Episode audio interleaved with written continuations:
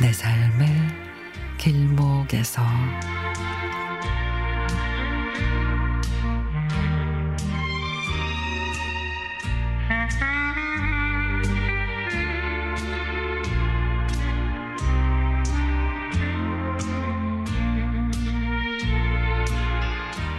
어릴 적에는 술만 드시고 저녁에는 늦게 들어오고 소리만 지르는 아버지가 무섭고 싫었습니다.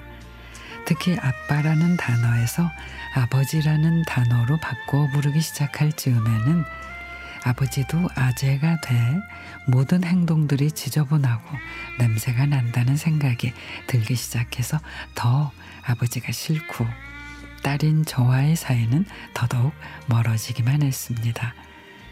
친구들이 어쩌다가 아빠랑 손을 잡는다든가 볼에 뽀뽀를 해줬다는 얘기를 들으면 혼자 속으로 의아해 했습니다. 집에서 아버지란 존재는 늘 말수가 적고 집안 살림을 위해서 돈을 벌어다 주는 존재로만 여겼었습니다. 근데 저도 이제 50이 되다 보니 아버지의 행동들이 하나하나 이해가 되며 아버지 인생이 불쌍하고 이젠 손을 잡아주고 싶다는 생각이 듭니다. 밥을 먹다 흘리는 아버지를 보고 속으로 아유 칠칠맞게 밥을 흘리나 했었는데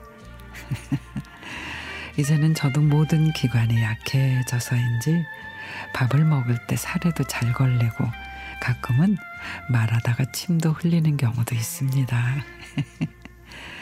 어릴 적에 아버지가 제 의견은 무시하고 아버지 의견대로만 해서 억울했는데 어느 날 제 아들의 일기장을 보니 제가 아들의 의견은 죄다 무시하고 엄마인 제 의견만 들으라고 하고 있더라고요.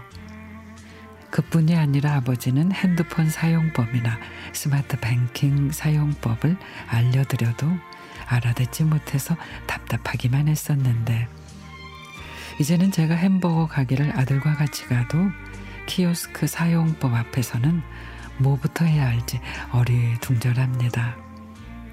올해 50이 되는 저는 노안이 오고 근육이 약해지고 후각이 약해지면서 아버지를 더욱 이해하게 되고 연민의 감정이 생깁니다.